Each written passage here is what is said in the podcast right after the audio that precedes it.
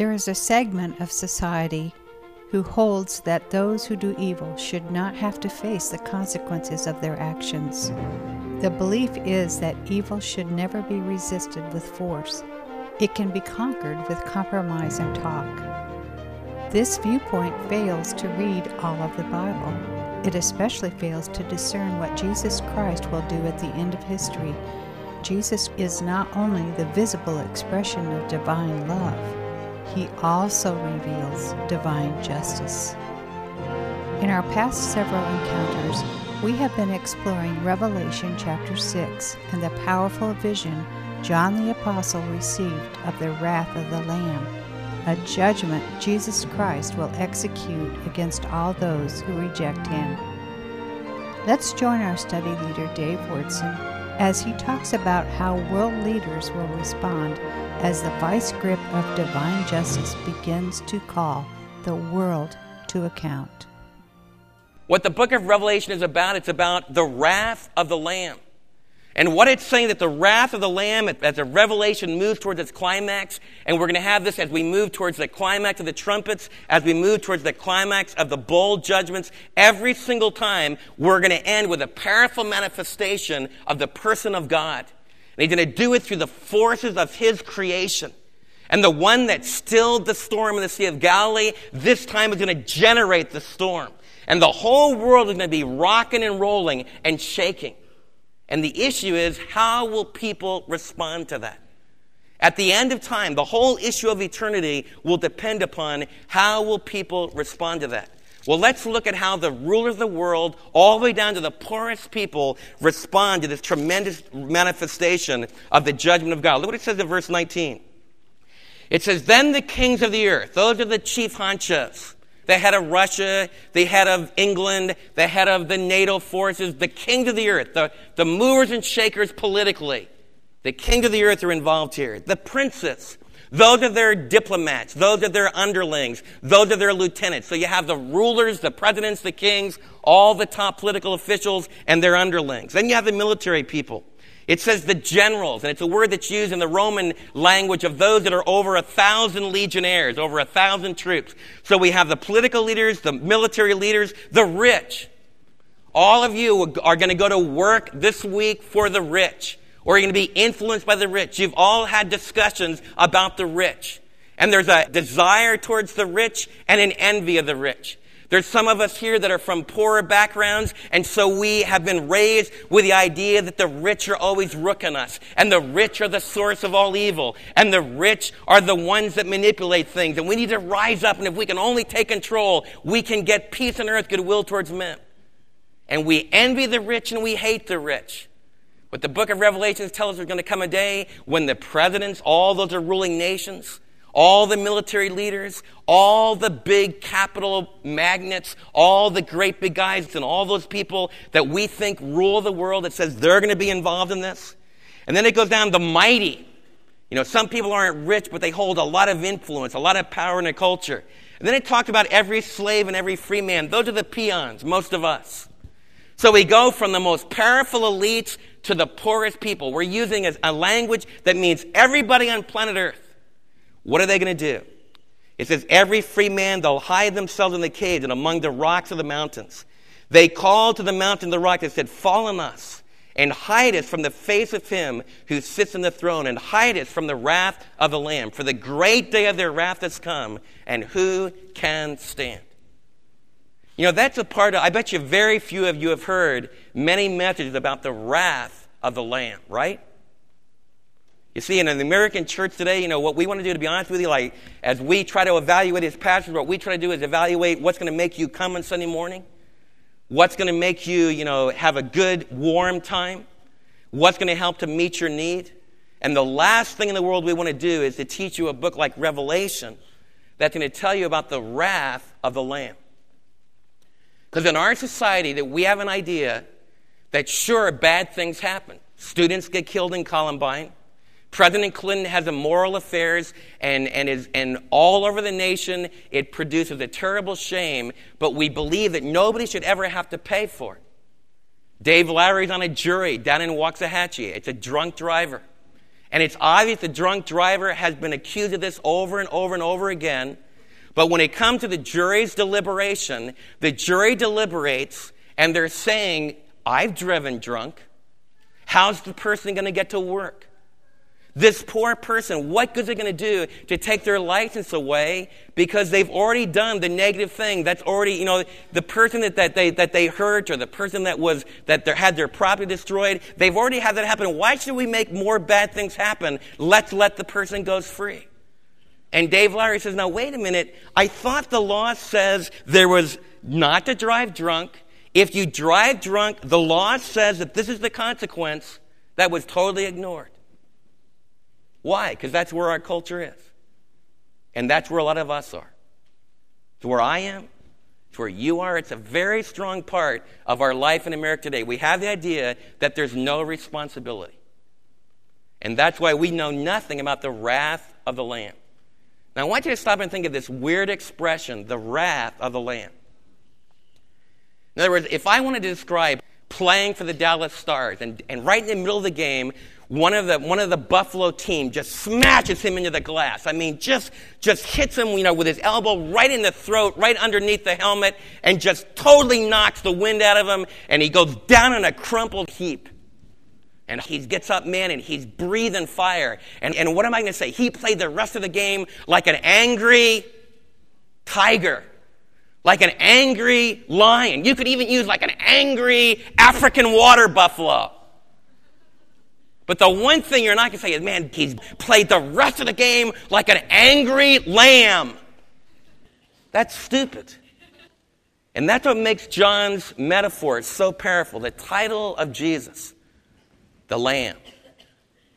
And I want you to know Jesus today is your Lamb. He's your Lamb of God that takes away the sin of the world. We started out this book with John adoring this lamb and worshiping before him and seeing him in heavenly glory. We started out this book with him going through the seven churches and him evaluating those seven churches. And we saw him giving comfort, like to a church that was undergoing suffering and persecution. We have the Lamb of God moving among us, the blessed Lamb the sweet lamb that, that gives eternal life to children and, and, and has died on the cross for our sins and he rose again. How many of you believe in that lamb? Sure you do. The book of Revelation is very strong. It says, How are you going to overcome? As we go through the rest of the book of Revelation, you're going to have like those tribulation saints that were martyred under the altar. We're going to get into it, the next few chapters, even the next chapter in 7, and then again in 11. It's going to say, how did they overcome it? We're going to see this gigantic throng of people, millions of people. It's a, and, and John will ask the question, how can they be in heaven? And all of heaven will respond. They are exalted in heaven. They are clothed in white. They are arrayed in the likeness of God forever and ever. And John will say, well, how can it ever be? It says they overcame by the word of their testimony, by the blood of the Lamb. All the way through the book of Revelation, John's going to tell us they overcame by the blood of the Lamb. What does he mean by that? Jesus is the Lamb because he was sacrificed. Jesus was the lamb because he gently took our place and he didn't open his mouth. On Mount Calvary, just like at Mount Sinai, there was an earthquake. Remember that? Remember at Mount Calvary that everything became dark? The sun turned to black as goat's hair. The sky rolled up like a scroll. The whole city of Jerusalem shook. There was an earthquake. And if you need any scientific help with that, I got news for you. If you ever go to Israel, there are faults running every which way you can imagine in the city of Jerusalem. When you do archaeology in Jerusalem, you see one manifestation of earthquakes after another. Man, the earth shakes and they demolish the city of Jerusalem. They build another city on that rubble. It shakes again. So you don't need a lot of proof that there might have been an earthquake when Jesus was crucified because the scripture of Matthew tells us that the earth shook. Why was that happening? Because we've learned from the Old Testament that, that the earthquake, the thunder, the lightning, the darkening of the sun, and the moon turning to blood is evidence that God has invaded to judge the sinfulness of his people. And Mount Calvary is the cataclysmic judgment of God poured out on his son. And his son did that for you. Remember when Jesus shut it out? He said, My God, my God, why have you forsaken me? Why would God the Father ever turn his back on his son? Why would the light of light allow his son to be clothed in darkness? Because he loved you. Because he knew that sin really is sin. He knew that when you're immoral, when you lie, when you cheat, when you act in pride, when you do the wrong thing, somebody has to pay. It's written in the eternal character of God that there's holiness and there's justice and there's going to be a payment. And on Mount Calvary, all of this apocalyptic judgment of God was poured out against his son, the Lamb of God who sacrificed himself for you. And if you respond to that judgment of God against his son, and you respond and say, God, I don't understand everything about it, but man, I am just so thankful. I just can't understand why you did it. But thank you that you took all of my darkness, all of my rebellion, and you put it upon your son. Thank you, God. If you've done that, then you overcome through the blood of the Lamb. But let's suppose that you ignore it. Let's suppose that you say, I'd rather do it myself. I think it's stupid that, that an eternal God in heaven would give a son. Why don't you make a person pay for what they do. I'm going to take my own risk. I'm going to do it my own way. I'm going to try to live my own life. I don't even believe in all this God stuff, all this Jesus stuff. I'm going to ignore the fact that Jesus is the biggest character of all of human history. I'm just going to live my life. I like caring about the forest. I really like just living for things. I, I want to go out and get a house. I want to plant grass. I want to grow trees. I'm just going to live for now.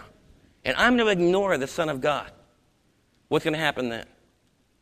Well, your life's going to go rocking on. And you're going to have nice sunny days, but I guarantee it, because I've been doing this a long time, I guarantee you there's going to come a day when you're going to have to call the pastor. It happens every time. I've had people cuss me out on soccer fields. I've had people ignore me in the grocery store. I've had people get angry at me in a million different ways because they just weren't into this Jesus thing. But suddenly someone's in intensive care and suddenly someone is in an accident. And suddenly you had to pick up the telephone call because we all have to do business with the Lamb of God. Now, when the storm comes, how do you react? Look how these people react. You know how they react? It says, they said, Let the mountains fall on us. You know what they're saying? That we're going to commit suicide. We want our life to end. This is very serious. Every one of you in this room is going to face the earthquakes. Not the earthquakes of the tribulation period. Praise God for that.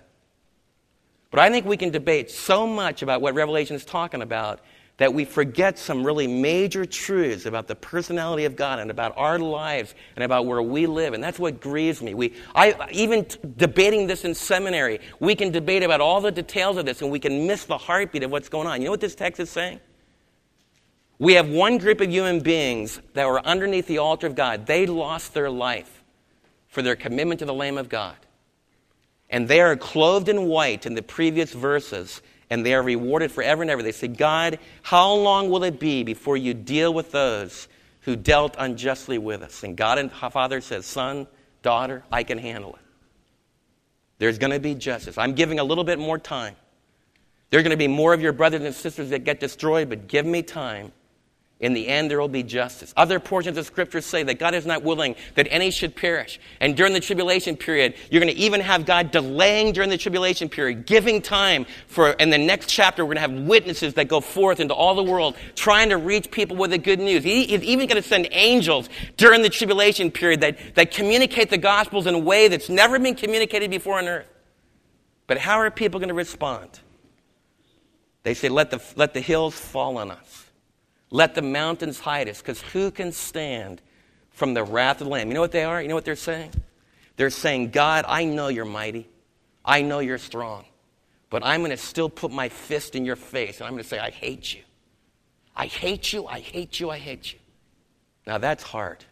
That's hard. That's a hard heart. As we face the earthquakes of life, the times when the sky falls in, you either open your hand and say, God, things aren't the way they ought to be yet. You haven't totally made your will take place on planet Earth. The Lord's Prayer, Thy will be done on earth as it is in heaven, has not yet come to fruition yet. But I'm going to live with an open hand and trust you. My hand is open because I want you to grab a hold of my hand, and we're going to go through the intensive care ward. And God, I'm going to get angry, and I'm going to hate disease. I'm going to hate what it does to my loved ones. I'm going to hate the aging process. I'm going to hate cancer. I'm going to hate all that stuff. But I'm going to trust you, Lord. I'm going to trust your justice that one day you'll make it right. Most of all, I'm going to trust that your son experienced much worse than an intensive care ward. He experienced much worse than finding out that one of his loved ones had just died because he was the spotless, innocent Lamb of God. And his eternal relationship with you was broken because he became sin for us. He knew an alienation that nobody on planet Earth will ever, ever know except those that experience hell forever. And I'm going to say, God, rather than getting angry at you and rebelling against you and putting my fist in your face, I'm going to realize that you're with me in the midst of this trial. And I'm going to commit the question of justice to you, and I'm going to keep depending upon you. But there's going to be another group, and maybe some of you will be in that group. Your life's going to become like flint. Your life's going to become like a, like a sheet of steel, and you're going to get angry. As I've dealt in the office with people, I've had people just say, I want the mountains to fall on me. I just want to die. I can't handle life anymore. I think God is a, if there is a God, he must be demonic.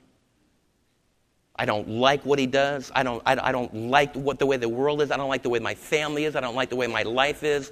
And I'm just, I just am angry. And they're just like these people at the end of time. It's what human beings can do. How stupid could you get? Here's the Lamb of God who takes away the sin of the world, and you ignore him. But you know, if you ignore the forgiveness of the Lamb, what's left? You ever stop and think about that? If you ignore the forgiveness of the Lamb, what else is left? The wrath of the Lamb. And that's why John's symbol is so tragic. It's, it's a beautiful, powerful expression of he's Jesus is the sacrificial lamb. He's the standing lamb that was wounded for us. But as his enemies continue to harden their heart against him, as they reject him, as they harden themselves like flint and they won't respond to him, then Jesus becomes the angry lamb. And I got news for you. When this lamb gets angry, there's not a lion on earth that can stand against him. And that's what the book of Revelation is saying. It's saying that every time we see those great big thunderstorms come in, we need to realize the Lord's proclaiming to us. There's going to come an ultimate divine storm. There's going to come an ultimate cataclysmic end when all the things that we think can't move, the mountains that we think can't move, they're going to move. The islands that we think, the beautiful Hawaiian islands that we think can't move, they're going to move. All the sky that we think, the stars and everything that just keeps going forever and ever and ever. All the things we think that are stable and sound and will be here forever and ever and ever. And all the people are saying, man, we're, we're into preserving the earth because, man, we got to preserve the earth for, for eons upon eons of time. Yeah, we need to take care of God's earth because it's part of God's good creation. But you never worship Mother Earth. Because there's going to come a day when the Father of the earth says this present planet has become too polluted with sin. And I'm going to dissolve it, and I'm going to destroy it, and I'm going to purge away sin by the power of my justice. And then I'm going to create a new heaven and new earth. I want to ask you, what earth are you living for? What destiny are you living for? What destiny are you looking forward to? It's really serious stuff. As I live this past week, to be honest with you, I want nice sunny days. And when I'm driving to the next intensive care ward, I say, God, I don't need this. I want there to be babies born. I want people to stop changing. I want their bodies to stop growing old. I want disease to stop hitting teenagers and middle aged people and old people. I just don't want the mess. And I can say, God, I think you're giving me a raw deal. I thought, you know, you, you would be kind to your people, you would be good to your people. And God puts his arm around me and says, Dave, you live on a planet where my will, my heart's not perfectly being done yet. And I've allowed a lot of crisis things, a lot of catastrophes to take place because right now is the time for the forgiveness of the Lamb. For people to be able to come to the Lamb before they've been forced to bow before the Lamb. Now is a time where they can come willingly to the Lamb and they can be wooed to myself and they can fall in love with Jesus and they can invite Jesus into your heart. And that's what I want you to be about. In the intensive care ward, I want you to bring the presence of Jesus, the healing, powerful, forgiving, eternal life giving presence of Jesus and he'll weep with people and he'll meet people's needs and, you, and, and you're going to find even in the midst of the crises it becomes like a megaphone like C.S. Lewis said that, that's preaching that we're not home yet that, that you're not living in reality that things aren't the way that they ought to be. So david please help people not to harden in anger against the lamb but help them to bow in humble submission to the lamb Joel's prophecy closes. Joel preaches just like John preaches. But Joel closes by saying, My people's hearts can turn around. My people's hearts can become soft again. My people's hearts can melt like wax. And then they can respond to me as they did at the beginning when they first knew me. That I want to pray whether members of my family are martyred like we had in the previous seal, that rather than getting angry with God, I'll cry with God, and I'll also trust that eventually in heaven's temple, He'll clothe us in white. And I want to pray with all my heart that I'll try to reach out to some of these people that are going to harden themselves during the tribulation period.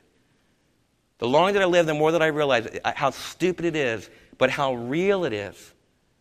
That as people live their life, they do become hard. To me, like as I see someone moving into their 60s and sometimes their late 80s. To me, one of the stupidest things in the world. Why not open your heart to the Son of God?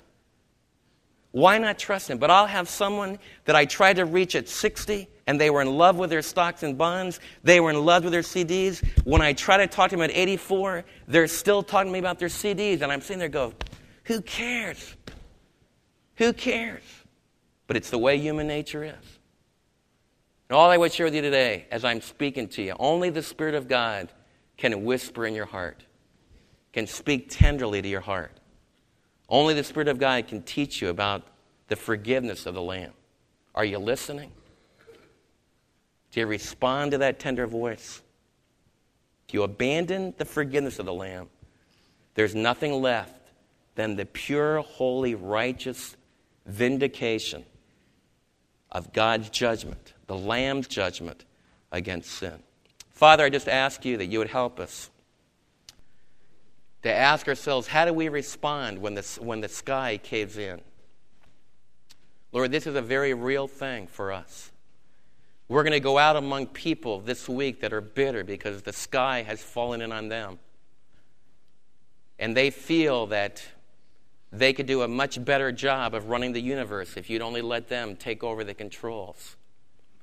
And I'd ask you, Lord, that you would help us as we see with clarity, as, as we move towards the end of time in the book of Revelation.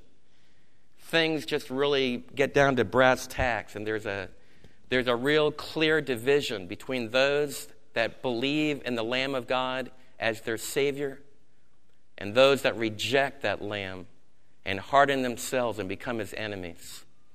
I thank you, Lord, for the, this, the confidence that this chapter gives us that you've already been able to open up this book of destiny and tell us that you're very strong and you can deal with rebellion. You can deal with those that shake their fist against you.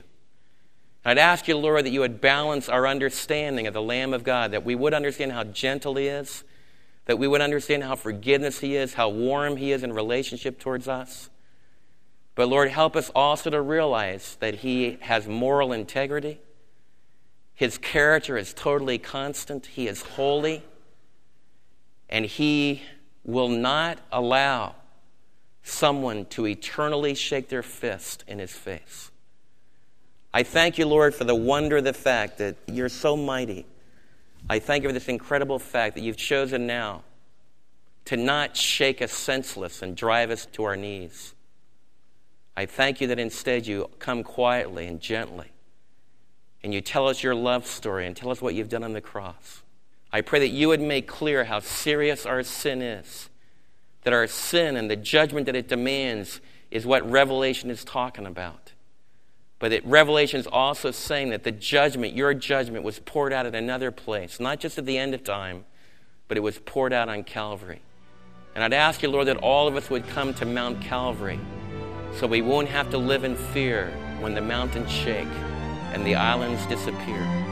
Because we will know that the whole universe can disappear, but our precious Savior will still be alive, and He's going to prepare a home for us that will never be shaken, will never be destroyed. In Jesus' name we pray. Amen.